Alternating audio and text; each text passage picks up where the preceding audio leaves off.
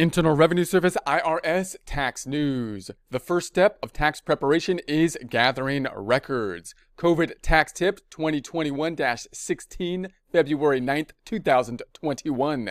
As taxpayers get ready to file their 2020 tax return, they should start by gathering their records. We're not talking about music records here. We're not talking about the old vinyl records, but your tax records, the tax documentation that will be used in order to make the preparation of the tax return, including things like the W 2s and the 1099s. So, taxpayers should gather all year end income documents to help ensure they file a complete and accurate 2020 tax return and avoid refund delays. Taxpayers should have all necessary records handy, such as W 2s, 1099s, receipts, canceled checks, and other documents that support any income, deductions, or credits on their tax return. So, obviously, when you gather the record, the most familiar record is probably going to be a W 2 type of record. That would be if you're an employee of an employer receiving the W 2 from the employer. Many more people might be having different jobs or multiple jobs or might have branched out to other type of things such as gig work or something like that. You might be pushing in then to doing some Schedule C type of work, meaning having a sole proprietor business. In that case, you might have some records such as 1099s related to the business that you want to make sure that you are picking up. If you're new to like a Schedule C or business type of income, then you want to make sure that you are picking up the revenue and filing the Schedule C so that you can also take advantage of any deductions that are going to be involved there because of course remember that both the W2s and the 1099s are not only going to you they're going to the IRS so that means that if what we put on our tax return doesn't line up to what's on the IRS records that could delay the refund and it could cause questions of course about it now, obviously, we want to be keeping any kind of records for deductions as well. So if we have deductions such as a Schedule C type of business, make sure that you have the documentation in order to support the deductions. You want basically like an income statement, revenue and expenses, for example, and then be able to support any of the deductions as well as any other above the line or below the line deductions that would be on the uh, tax return as well. So most taxpayers should have already received income documents, including so you should already basically have these. They go up basically at the beginning of the year. So hopefully most people are lined up to do their taxes if they so choose at this point in time for 2020 in the year, of course, of 2021. That being the Form W-2 wage and tax statement form. That's if you're an employee of an employer. Form 1099 miscellaneous if you have miscellaneous income. Form 1099 INT, which is the interest income from like a bank or something like that. If you had interest income on uh, the savings form 1099 NEC, a relatively new form 1099, but one that many people will see because it's for non-employee compensation. So once again, if you have a sole proprietor type of business, you may now be seeing less 1099 miscellaneouses and more 1099 NEC, and uh, just recognize that, uh, that that form, uh, what it means, and if you need to issue those forms, make sure that you're taking a look at the difference between the 1099G and 1099 miscellaneous form.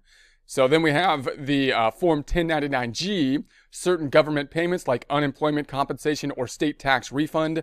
So many more people are probably going to get the 1099G related to the unemployment in 2020. Remember that is 1099. It is income. It is something that you typically have to include on the tax return. You also get a 1099G from the government if you get a state tax refund. And you get that 1099 and you might say, hey, do I have to include this in income? And the que- and the answer there is it depends. It depends on whether you got a benefit from it last year, meaning did you itemize, did you re- record a Schedule A and then take the standard or state taxes as part of your deduction? If so, you're more likely to have to include any refund in income because you got a deduction for it in the prior year. But if you're taking the standard deduction, you didn't get a benefit last year, then although you got the 1099 G for the state tax refund, it might not be something that needs to be included on the tax return for 2020. So then we have the Form 1095A. That's the health insurance marketplace statement that could have impacts as well on the state level. So you want to make sure that you're entering that information correctly. And if you got any kind of uh, credit amount uh, applied to it, you want to make sure that you're picking up that amount uh, properly as well. So here are a couple other things taxpayers can do to prepare to file. View IRS account online. So you can go online and take a look at your IRS Internal Revenue Service account. Taxpayers can view their online account. This allows them to see the latest information about their federal tax account and most recently filed tax return through a secure and convenient tool on the IRS.gov website. So there's a link to the convenient tool here. Note that this could be helpful, of course, if you don't have the prior year tax return for whatever reason. You could go onto your account and see if you could look at that information. Also note that the information that the uh, your people like your employer and the people that issue the 1099 are also providing that information to the IRS. So at some point in time, you might be able to get transcripts uh, related to it as well. If you didn't do the prior year tax return, for example, and you don't have the information, then you might be able to get some of that information uh, through transcripts or something like that. But the prior year tax return is is something that you could typically look at, and so it's be a good idea to set up your account on the IRS website and uh, check out the resources available to you there. So this can help taxpayers if they need information from last year's return. People with an account on irs.gov can also see the amounts of their economic impact payments so that's going to be a new thing in the current year. These economic impact payments, round one, round two, went out. And you might have questions about how much did I get? I don't even remember. What did I get on the economic impact payments? It's important because if you didn't get the full amount, then you, you might be able to get a recovery rebate credit so in order to check if you can get a recovery rebate credit, which is basically the same thing as the economic impact payment, or in other words, the economic impact payment is a prepayment of the recovery rebate credit that's going to be going out or is part of the 2020 tax return. They basically prepaid it thinking that they can, you know, kind of estimate the tax and hopefully it'll be correct. And most of the time it will because it's basic. And then, and then uh, you'll reconcile any problems with the recovery rebate credit. So to reconcile any problems, you got to know how much you got for the first and second round of the economic impact payments. You can check that out on the IRS uh, website to find that information. So this will be helpful to eligible individuals who either did not receive any economic impact payments or received less than the full payments. They may claim the recovery rebate credit on their 2020 federal tax return. People should visit Secure Access, how to register for certain online self help tools. There's a link to that here for more information about how to create an account or how to reset the username or password. Review unemployment benefits. Unemployment compensation is taxable and must be included as gross income on a taxpayer's return. So many more people probably in 2020 are going to have the unemployment compensation to some degree or another. Uh, it is a taxable thing. You're going to get a 1099G for it. You're going to have to include it uh, on the tax return uh, for that. Taxpayers should receive a Form 1099G showing their unemployment income. There's a link to the 1099G and unemployment income. They can uh, have federal taxes withheld from their unemployment benefits or make estimated tax payments, but many do not do neither. Meaning, like your W-2 income, which takes money out of your check before you get it, before you get it in your hands, they take it from you and then they pay it to the IRS so in terms of federal income tax for on your behalf, as well as Social Security and Medicare and so on.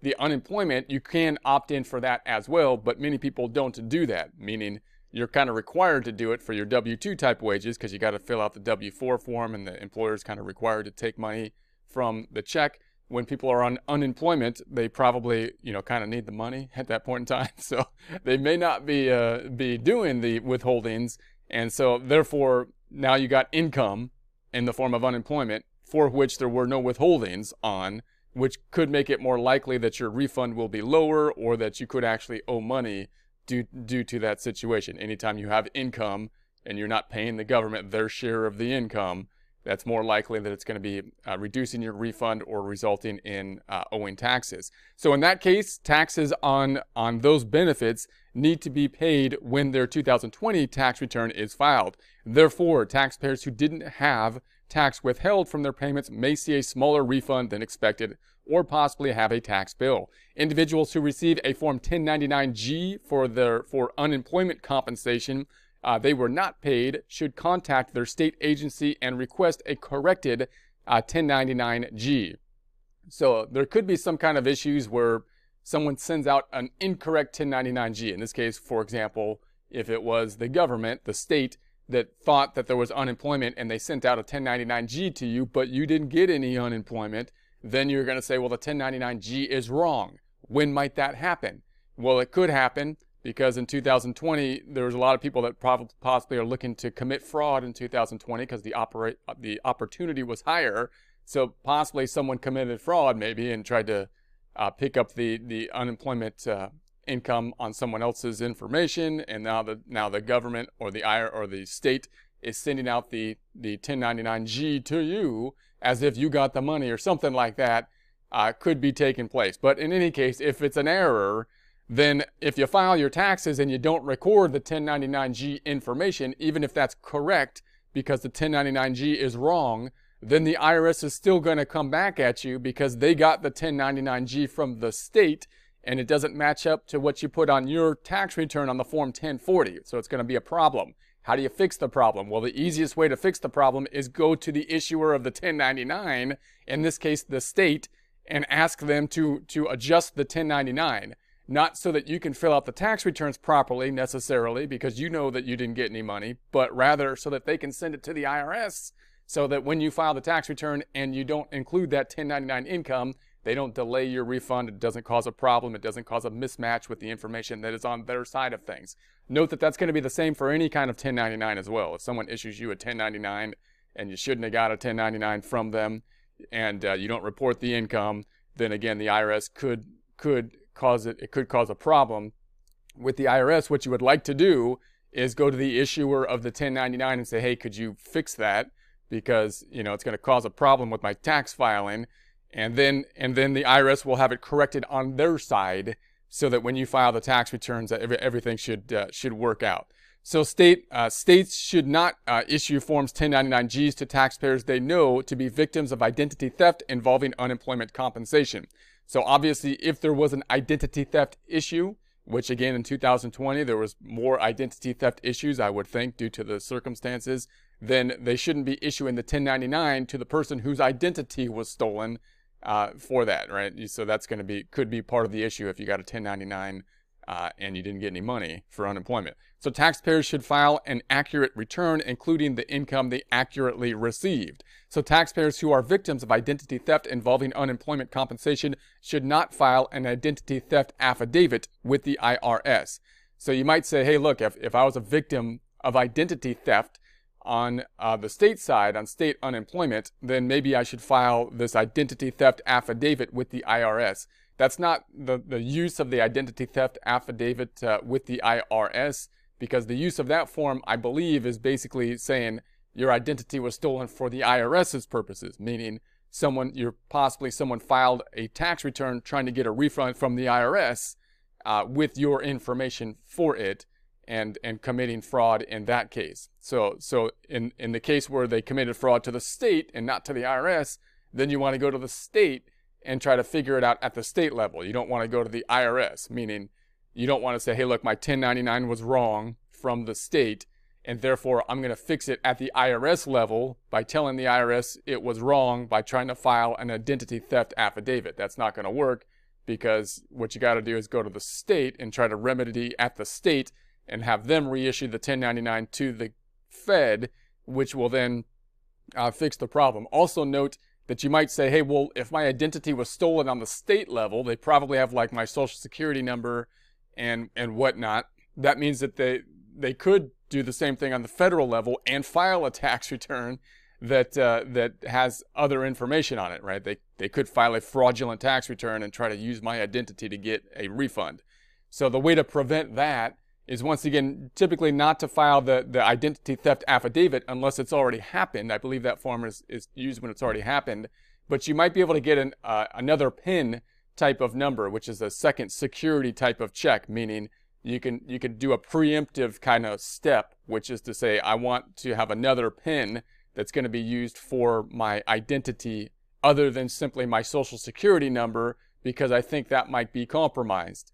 And that way, when someone files a tax return, they'll need the two numbers, social security number and the added uh, PIN number. So you can you can look up that program. There's a couple news articles from the IRS on that. It's fairly new that they've they've included it in a proactive type of step, meaning you don't have to wait till someone you know, steals your identity before they give you the benefit of of the second kind of verification code if you know your your uh, social security number information is out is out there and you want to have a, a separate uh, uh, verification, a proactive kind of check. So more information can be found on the tax topic 418 unemployment compensation, publication 525 uh, taxable and non-taxable income. What taxpayers need to know to claim the earned income tax credit. There's links to those items here. There'll be a link to this in the description.